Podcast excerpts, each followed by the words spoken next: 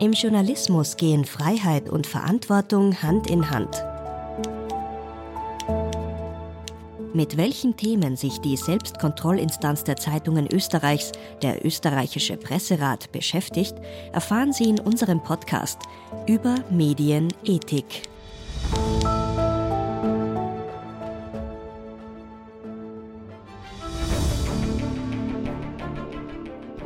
Im internationalen Ranking der Pressefreiheit fällt Österreich seit mehreren Jahren zurück.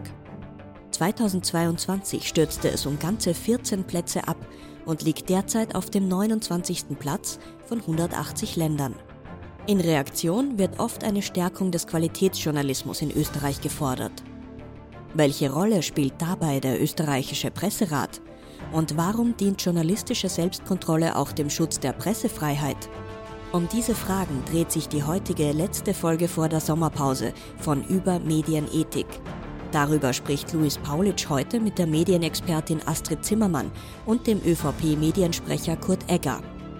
Weil es heute vor allem um den Presserat selbst geht, interviewen wir auch dessen Geschäftsführer Alexander Warzilek. Hier haben wir diesmal die Rollen umgedreht. Er wird von einer Journalistin interviewt, anstatt von Presseratskollegen Luis Paulitsch. Und die Stimme dieser Journalistin dürfte Ihnen bekannt vorkommen. Es ist nämlich die von mir, Iris Haschek. Normalerweise hören Sie mich nur, wenn ich durch die Sendung führe. Heute allerdings auch im Gespräch mit Alexander Wazilek.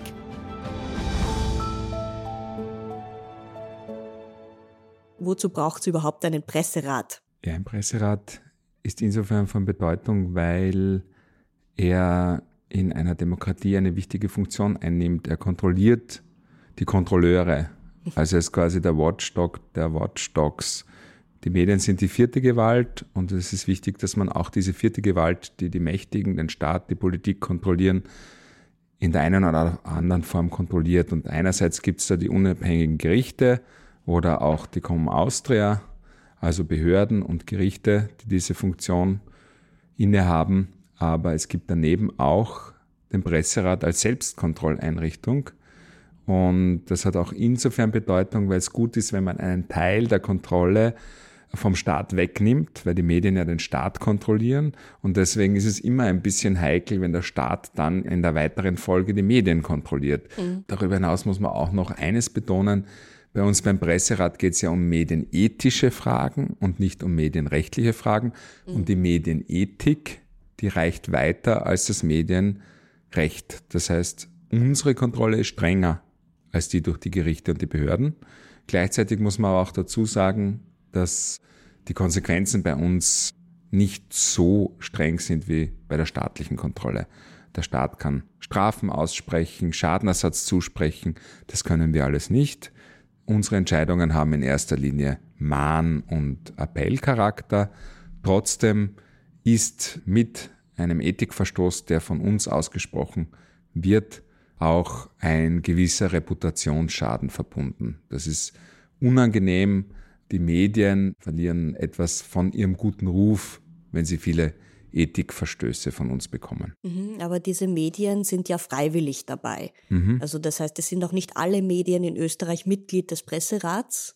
Ja, es sind fast alle dabei. Also von den Tageszeitungen fehlt nur eine einzige, das ist die Kronenzeitung. Alle wichtigen Wochenzeitungen und Magazine haben sich verpflichtet, alle Gratiszeitungen, also die mhm. Gratis-Wochenzeitungen und auch die Gratis-Tageszeitung heute und die Gratis-Tageszeitung Ö24, die haben sich verpflichtet. Also es fehlt von den großen wichtigen Playern eigentlich nur die Kronenzeitung. Trotzdem sind wir auch für die Kronenzeitung zuständig. Also wir sehen uns zuständig für alle wichtigen Printmedien und Online-Medien, die zu den Printmedien gehören. Äh, wir bekommen auch eine staatliche Förderung und äh, agieren quasi im Interesse der Allgemeinheit und wir sorgen für eine Reflexion in der Branche und deswegen sind wir umfassend für alle zuständig. Astrid Zimmermann war über viele Jahre Generalsekretärin des Presseclubs Concordia. Sie gilt als Kennerin der österreichischen Medienbranche. Seit März 2021 ist sie außerdem Ombudsfrau des Presserats und vermittelt in den Verfahren zwischen Betroffenen und Medien.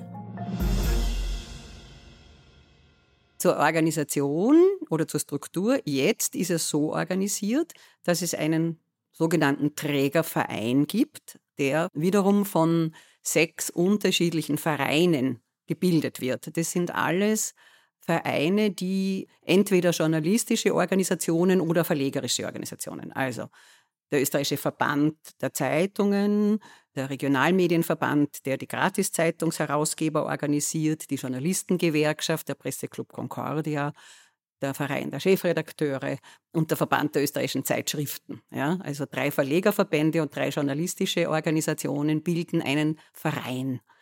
Der Trägerverein hat die Aufgabe, sozusagen den Rahmen für den Presserat festzulegen. Also Organisationsstatut, dann Änderungen des Ehrenkodex und also auch natürlich Geschäftsführerbestellung und so weiter. Dann hat der Presserat in der Zwischenzeit drei sogenannte Senate, die sind ausschließlich mit Journalistinnen und Journalisten besetzt und äh, juristisch kundigen Personen. Den Vorsitz muss ein Jurist oder eine Juristin führen und auch in der Stellvertretung ist dann auch noch ein Jurist oder eine Juristin. Und ansonsten sind es aktiv tätige, mit ganz wenigen Ausnahmen, aktiv tätige Journalistinnen und Journalisten. Deshalb Selbstkontrolle, weil die sind unabhängig und entscheiden selbstständig, ob jetzt sozusagen eine gemeldete Beschwerde tatsächlich ein Verstoß gegen den Ehrenkodex ist oder nicht. In Europa kommt es ab der Mitte des 20. Jahrhunderts zu einer Gründungswelle von Presseräten. Im Jänner 1961 wird auch in Österreich ein Presserat gegründet, von der Journalistengewerkschaft und dem Verband österreichischer Zeitungen. Im Jahr 2001 stellt der Presserat jedoch seine Tätigkeit ein. Mehrere Jahre gibt es keine Einrichtung, die über die Einhaltung journalistischer Qualitätsstandards wacht. Erst Ende 2010 nimmt der österreichische Presserat seine operative Tätigkeit wieder auf. Seither sind die Fallzahlen stark angestiegen. Könnten Sie uns ein bisschen schildern über die früheren Prozesse, wie das intern genau abgelaufen ist? Ja, und auch vielleicht den Bekanntheitsgrad des damaligen Presserats? Mhm. Also ähm, der größte Unterschied ist, dass die Struktur jetzt sozusagen unabhängiger geschaffen worden ist. Ja, es hatte keinen Trägerverein gegeben beim sogenannten alten Presserat sondern im Wesentlichen die Sozialpartner, Journalistengewerkschaft und Verband österreichischer Zeitungsherausgeber haben miteinander das eingerichtet. Es gibt viele Einrichtungen, die die Sozialpartner miteinander geschaffen haben. Also unter anderem auch die Österreichische Medienakademie, früher Kuratorium für Journalistenausbildung oder das Kuratorium für Presseausweise. Also das ist nicht das einzige Gremium, das sozialpartnermäßig geschaffen wurde. Früher, also 1900.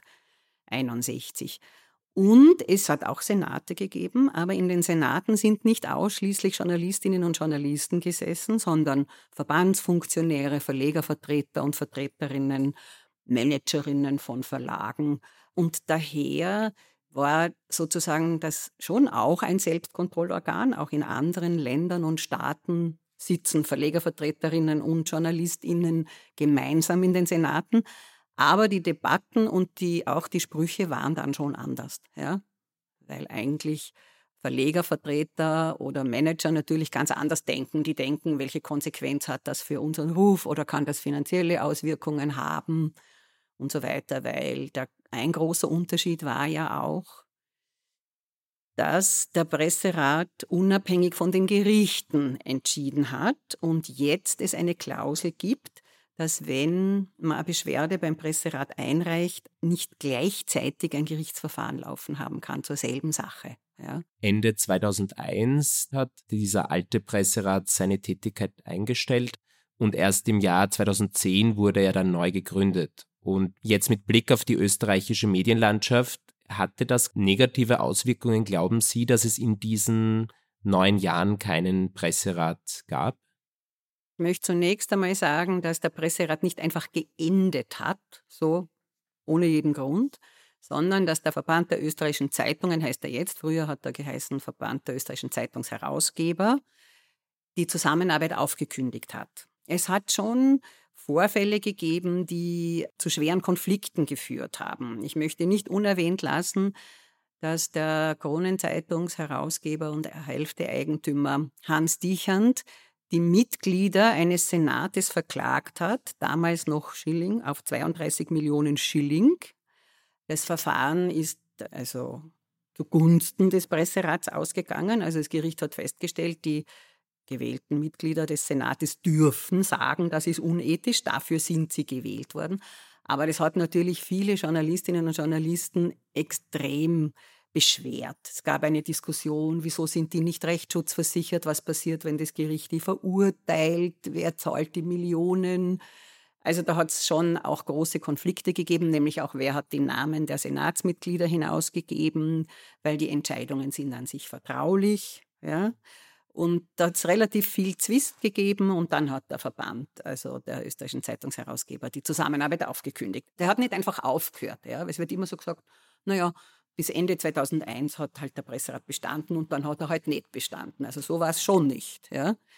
In den neun oder fast zehn Jahren eigentlich, in denen er nicht bestanden hat, gab es schon viele Fälle, wo man sich den Presserat gewünscht hätte.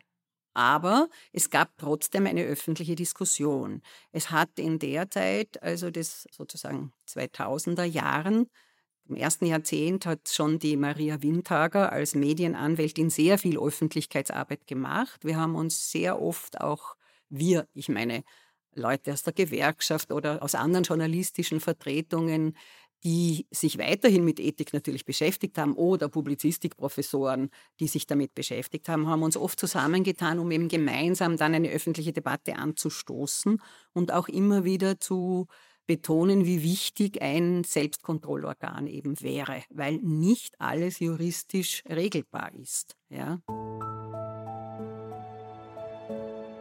Woran äh, liegt das denn, dass die Kronenzeitung nicht Mitglied ist? Die Kronenzeitung hatte mit dem alten Presserat sicher irgendwo ein Thema oder da gewisse Ressentiments. Und der alte Presserat hat halt die Kronenzeitung sehr oft verurteilt. Wir verurteilen die Kronenzeitung auch immer wieder. Aber ich glaube, es hat sich schon einiges getan und verändert. Wir haben ja auch ein Senatsmitglied von der Kronenzeitung, also die Alexandra Haluska, die ist mhm. Chefredakteurin der Krone Oberösterreich. Die ist bei uns in einem Senat. Es ist sehr gut, weil die erstens einmal die Arbeit und die Entscheidungen des Presserats in die Redaktion bringt oder mitnimmt. Und außerdem, manchmal gibt es Kleinigkeiten, kleine Fehler, wo es gut ist, wenn wir eine Kontaktperson haben eines Mediums mhm. und das kann dann sozusagen im kleinen Dienstweg dann erledigt werden oder ausgeglichen oder ausgebessert werden. Mhm. Und sie ist wirklich eine sehr, sehr gute und tolle Ansprechpartnerin. Also es ist ein Gewinn für den Senat. Einerseits, weil sie sehr, sehr gut argumentiert und mitdiskutiert. Und es ist aber auch ein Gewinn für den Presserat, weil wir manche Dinge ausgleichen können. Mhm. Der Presserat ist ja dann nicht wirklich so die Instanz, die eigentlich nur straft oder nur ausspricht, was nicht passt, sondern wie du jetzt beschrieben hast, auf kurzem Wege erledigen. Es geht ja eigentlich um eine gemeinsame Arbeit an einer freien und unabhängigen Presse. Ja, beziehungsweise wir haben ja auch zwei, beziehungsweise jetzt haben wir sogar drei Ombudsfrauen, ja, die können vermitteln zwischen Betroffenen mhm. oder zwischen Lesern, Leserinnen und dem Medium. Also manche Dinge kann man ja auch anders aus der Welt schaffen, als dass man ein Verfahren startet und dann einen Ethikverstoß ausspricht. Ja, aber das sind halt die kleineren Fälle. Die großen Fälle müssen übers Verfahren laufen, das geht nicht anders. Und so gesehen, ja, haben wir da auch Möglichkeiten, Kontakte herzustellen oder zu vermitteln mhm. zwischen den Leserinnen, den Betroffenen auf der einen Seite und den Medien auf der anderen mhm. Seite. Und es da ist es gut, wenn man eben von verschiedenen Zeitungen Leute auch in den Senaten hat, mhm. weil die irgendwo dann auch eine Ansprechperson für das jeweilige Medium sind. Ja. Ihr steht ja für Pressefreiheit dann auch.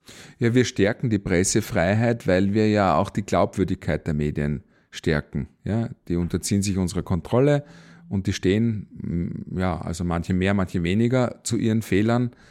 Es ist ja auch gut, es kann ja mal auch ein Fehler passieren. Es ist ja nicht so, dass alles perfekt ist bei den Zeitungen oder immer perfekt läuft. Ja. Also es ist also auch keine Schande, wenn einmal ein Ethikverstoß festgestellt wurde oder irgendwas von uns kritisiert wird. Wichtig ist, dass man darüber spricht und in der Zukunft das zum Anlass nimmt, da nachzubessern oder besser aufzupassen. Aus dem Ehrenkodex des Presserats.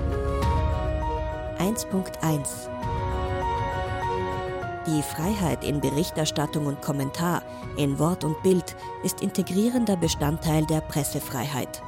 Das Sammeln und Verbreiten von Nachrichten und Kommentaren darf nicht behindert werden.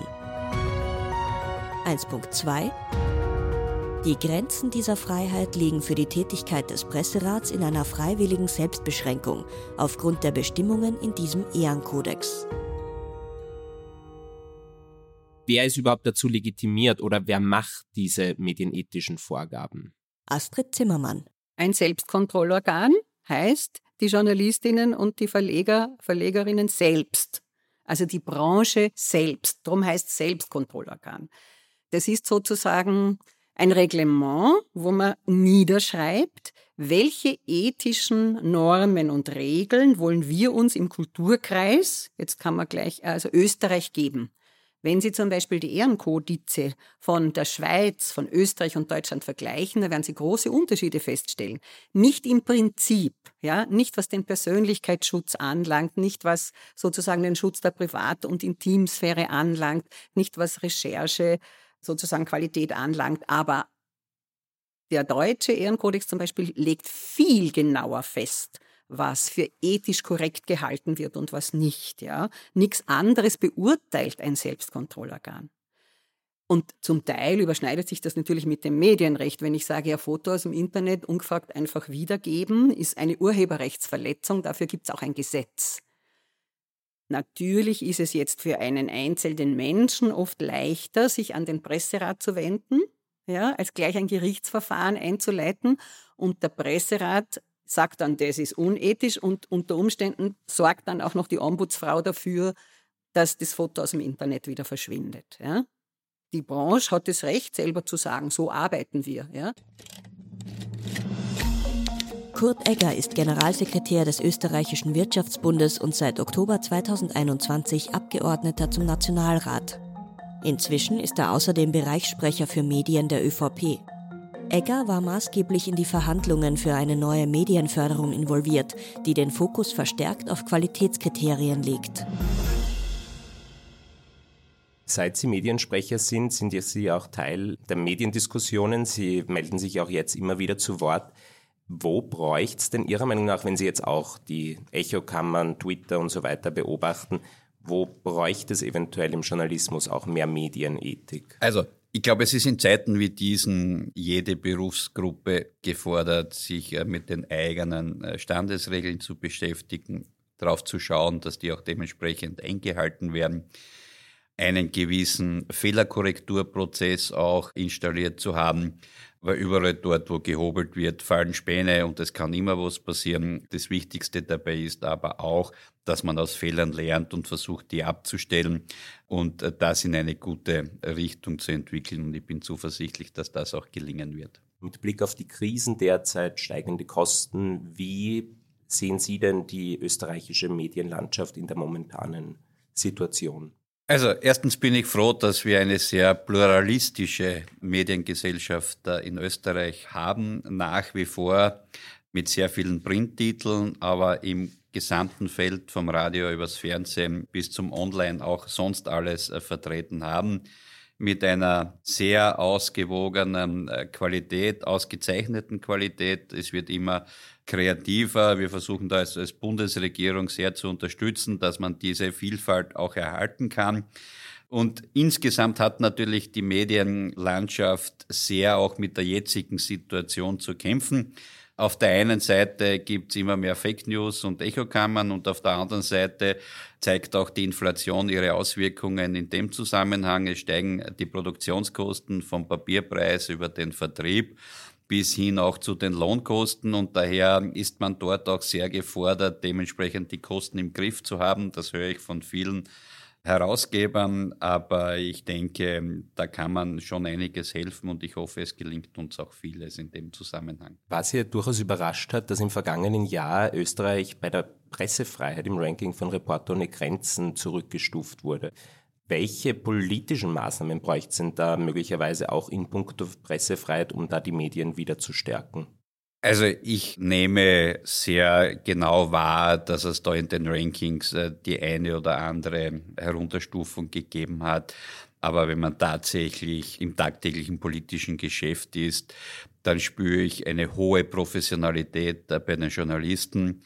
Da spüre ich eine gesunde Distanz auch zur Politik und ein gutes Miteinander, weil ja Politik und Presse sich auch braucht im jeweiligen äh, Umfeld.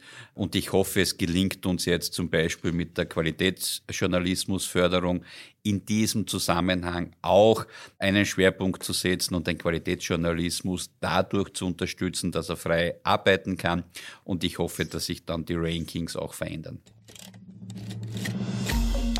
Im Jänner 2022 kündigt Medienministerin Susanne Raab an, die Presseförderung in Österreich auf neue Beine zu stellen.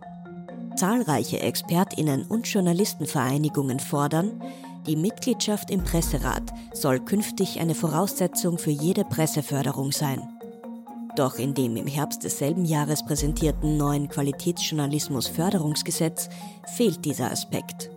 Den Presserat als Qualitätskriterium einzubinden, kommt im Medienpaket nicht vor. Woran ist denn das letztlich gescheitert? Bei den Kriterien hat es immer wieder Diskussionen gegeben, das eine dazuzunehmen, das andere wegzulassen. Und man hat in der politischen Diskussion dann entschieden, in dem Fall, weil es auch nicht nur Befürworter gegeben hat, sondern auch Gegenstimmen, in dem Fall den Presserat nicht als Kriterium mit dabei zu haben. Alexander Warzilek. Also in der Branche ist man sich da einig, aber die Politik hat das nicht aufgegriffen. Ich finde das sehr schade.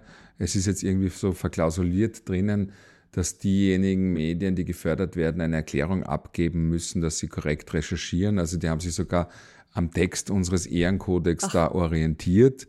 Ja, eine bessere oder klarere Lösung wäre es gewesen, dass man sagt, es ist eine Grundbedingung für jede Förderung, dass man den Ehrenkodex für die österreichische Presse, also den Ehrenkodex des Presserats, anerkennt mhm. und sich verpflichtet, den einzuhalten.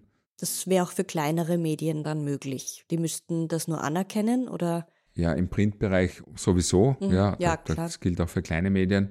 Im Online-Bereich, kleine, reine Online-Medien haben derzeit noch nicht die Möglichkeit, sich da zu verpflichten. Aber ich meine, da könnte man ja auch noch nachbessern mhm. oder nachziehen, wenn der Gesetzgeber da eine Regelung geschaffen hätte, die da umfassender ist oder weiterreicht, dann könnte man das ja angleichen oder der Gesetzgeber hätte da ja auch mit uns in Kontakt treten können ja, und das mit uns diskutieren können. Das ist nicht passiert. Nein, das ist nicht passiert. Ja. Aber wie gesagt, der Gesetzgeber wollte ja auch nicht diese Grundbedingung Mitgliedschaft im Presserat als Förderkriterium. Und nicht nur die Presseförderung oder die Qualitätsjournalismusförderung, wie sie jetzt heißt, sollte daran gekoppelt sein, sondern auch die Vergabe von öffentlichen Inseraten. Ja. ja. also Inserate sollten nur an jene Medien vergeben werden, die auch den Ethikkodex von uns anerkennen. Zum Thema Stimmen aus dem Presserat. Die Vorsitzende des Senats I des Presserats, die ehemalige Justizministerin Maria Berger.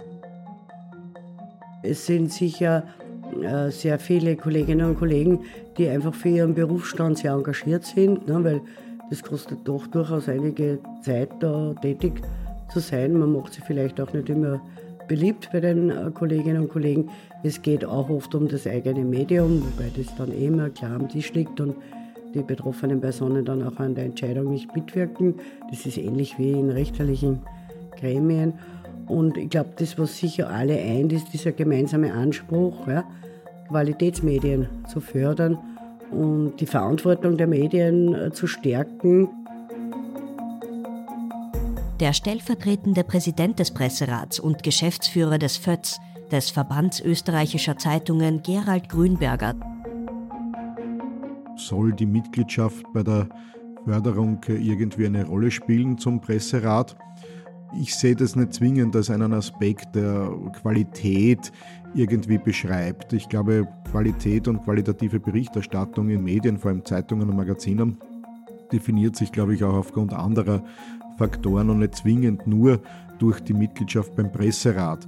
Es geht eigentlich nicht um die Mitgliedschaft an sich, sondern eher um die Frage, wie gehe ich mit Entscheidungen um und gibt es eine Einsicht, dass etwas ethisch nicht äh, vertretbar ist.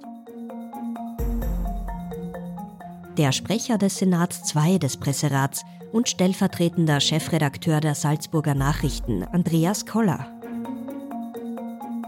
Das wäre für mich sogar das Hauptkriterium. Also ich würde überhaupt sagen, eine Zeitung, die nicht Mitglied des Presserats ist und dessen Sprüche nicht anerkennt, sollte überhaupt ausgeschlossen sein. Erstens von der Presseförderung und zweitens auch von Inseraten staatlicher und staatsnaher Stellen. Also ich glaube, das wäre ein sehr effizientes Mittel, erstens die Medien, die Zeitungen in den Presserat zu treiben gewissermaßen und gleichzeitig mehr Qualität herzustellen. Auch der Presserat muss ja finanziert werden. Ich äh, weiß ja auch aus der Zusammenarbeit mit euch, ihr seid ja jetzt im Büro quasi, kein sehr großes Team, ihr seid derzeit drei Leute. Genau, ja, in der Geschäftsstelle ja. arbeiten zwei Mitarbeiter und ich als Geschäftsführer, also mhm. es ist ein überschaubares Team. Ja. Und äh, leider ist jetzt äh, bisher die Förderung für uns, die staatliche Förderung, nur ein wenig angehoben worden. Also wir haben seit 2010 einen Fixbetrag von 150.000 Euro. Der wurde jetzt um 25 Prozent erhöht auf 187.500. Wurde der an die Inflation angepasst? Eben nicht. Also die Inflation alleine beträgt so um die 50 Prozent mhm. ab 2010. Und daher kommen auch wir jetzt in finanzielle Bedrängnis und äh, wenn sich da nicht noch etwas ändert, müssen wir unsere Aufgaben ja wahrscheinlich irgendwo einschränken, die Arbeitsabläufe anders organisieren, möglicherweise unser Büro verkleinern und auch einen Mitarbeiter kündigen. Das heißt, es gibt dann dich als Geschäftsführer und noch mhm. einen Mitarbeiter. Ja, genau. Und da würde vieles dann halt nicht mehr gehen und funktionieren oder vielleicht kommt es sogar dazu, dass die Entscheidungsabläufe dadurch auch länger dauern. Also es würde zu Abstrichen auf allen Ebenen kommen. Ist das im Einklang mit eurem Arbeitsaufkommen? Hat sich das denn auch so verringert? Ich weiß, nein, blöde Fragen ja, wissen, dass es nicht so ist. Ja, nein. Also die Arbeit hat zugenommen. Wir haben, als wir begonnen haben, im Jahr 2011 80 Fälle gehabt. Im Jahr? Im Jahr, im ersten Jahr. Und dann hat sich so bei 200, 300 eingependelt und jetzt sind wir, im letzten Jahr waren es über 430 und im Jahr davor über 640. Das war aber auch ein Ausnahmejahr mit Corona. Corona. Da ist sehr viel auch zu Corona gemeldet worden. Aber es hat sich jetzt so bei über 400 Fällen eingependelt. Und wir haben ja auch einen Negativrekord an Beschwerden gehabt mit der Terrorberichterstattung. Mhm. Da sind 1500 Beschwerden zum Terroranschlag in Wien bei uns eingelangt. Also, und das ist nur ein Fall. Also 435 mhm. Fälle heißt jetzt, dass auch solche Fälle da vorkommen. Es gibt auch kleinere, aber ich meine, wir registrieren wirklich nur einen gemeldeten Artikel und das ist dann ein Fall und ein Artikel kann ja auch zehnmal gemeldet werden und wir müssen dann die zehn Personen betreuen, mhm. die den Artikel gemeldet haben. Wie bewerten Sie denn den Auftritt und die Argumentation der Senate? Kurt Egger, Mediensprecher der ÖVP. Also ich beobachte den äh, Presserat, äh, bilde mir auch die eine oder andere eigene Meinung dazu. Die bleibt aber bei mir. Im Großen und Ganzen bin ich aber sehr froh, dass es solche Institutionen gibt, die professionell arbeiten und auch dementsprechend darauf Wert legen, hohe Qualität zu haben. Und ich bin zuversichtlich, dass das ein gutes Asset auch für den Pressestandort ist. Gibt es Bereiche, wo Sie noch Verbesserungspotenzial sehen oder wo sich der Presserat noch weiterentwickeln könnte? Astrid Zimmermann. Oh mein Gott, viele. es ist ja mal die Frage der Zuständigkeit. Ja? Also es gibt ja noch ausreichend Medien, für die also dieser Ehrenkodex, diese ethischen Richtlinien also wenn es gut wäre, wenn die auch gelten würden und wenn auch ein Kontrollorgan, ein Selbstkontrollorgan dafür zuständig wäre. Der Presserat arbeitet ja wesentlich effektiver als die Aufsichtsbehörde in der Com Austria zum Beispiel. Ja, die ganz, also die haben auch nicht so einen niederschwelligen Zugang, wo jeder eine Beschwerde einreichen kann und so weiter. Also einmal die Frage, wofür ist dieses Selbstkontrollorgan zuständig? Da könnte man das ausweiten. Des Weiteren, aus meiner Erfahrung jetzt als Ombudsfrau, es gibt so viel Unwissen über das, was sozusagen ethisch oder auch medienrechtlich erlaubt ist und was nicht. Ja? Also als Ombudsperson vermittelt man ja sehr oft zwischen den Betroffenen, über die Medienberichterstattung erfolgt ist, und den Journalisten oder dem Medium. Und oft sind also Menschen betroffen von der Berichterstattung und es ist trotzdem keine unethische Berichterstattung. Ja? Und das zu verstehen, also das ist ziemlich schwierig. Also nicht alles, was einem selber unangenehm ist, ist unethisch. Andererseits, auch bei den Debatten mit Journalistinnen, Herrschaft, nicht jedes Foto, das im Internet veröffentlicht worden ist, darf ich selber verwenden. Ja? Eigentlich sollte es irgendwo ein Gegenstand auch in den Ausbildungen sein. Ja? Das heißt ja auch immer wieder, dass der Presserat ein zahnloser Tiger sei. Teilen Sie diese Kritik? Was heißt zahnloser Tiger? ja, weil keine Geldstrafen verhängt werden oder keine Gefängnisstrafen oder was auch immer. Also das sehe ich überhaupt nicht so. Ja, also ich bin auch der Meinung, dass der Presserat so eine Art Pranger ist. Dadurch, dass die Sprüche des Presserats ja veröffentlicht werden und eigentlich von den Medien, die den Presserat anerkennen und wenn es sie selbst betrifft, auch veröffentlicht werden müssen, ist das durchaus, also und wenn sie es nicht tun, dann wird das eh sofort über Twitter oder irgendwo, also bekannt. Es ist heute nicht mehr so, dass man das verheimlichen könnte. Und das ist nicht angenehm. Wo sehen Sie denn jetzt auch als Medienpolitiker die österreichischen Medien in, sagen wir, zehn Jahren? Kurt Egger. Das ist natürlich eine sehr schwierige Frage, weil man hat viele Entwicklungen auch der letzten Jahre nicht punktgenau bis heute vorhersehen können. Ich glaube, eins, was fix ist, es wird einen stetigen Wandel geben. Und ich hoffe, dass alle den Wandel mitgehen können, weil es notwendig ist, dass sie das mitgehen, um auch konkurrenzfähig zu bleiben. Und wir sprechen ja dann nicht nur mittlerweile von einer österreichischen Medienlandschaft, sondern von einer weltweiten äh, Medienlandschaft. Und ich glaube, der Mitbewerb sitzt nicht nur im eigenen Land, wie wir wissen, sondern auch außerhalb der Grenzen weil ja das World Wide Web auch grenzenlos ist und damit halt auch die Informationen zu uns kommen. Und daher sind wir sehr gefordert, erstens die Entwicklung mitzugehen und sehr genau darauf zu schauen, wie diese Entwicklungen stattfinden, um eventuell auch das eine oder andere regelnd äh, beeinflussen zu müssen. Alexander Warzilek. Ich glaube, dass der Qualitätsjournalismus nicht untergehen wird. Er wird sich aber stark verändern und äh, wichtig ist vor allem, dass wir als Gesellschaft sagen, Qualitätsjournalismus hat einen Wert.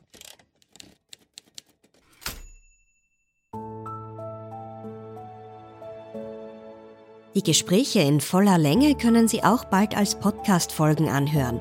Überall, wo es Podcasts gibt, auf presserat.at, auf vsom.tv und im Radio auf Radio Orange jeden zweiten Montag im Monat um 14 Uhr in der Programmsparte Durchs Dickicht Wissen und Diskurs.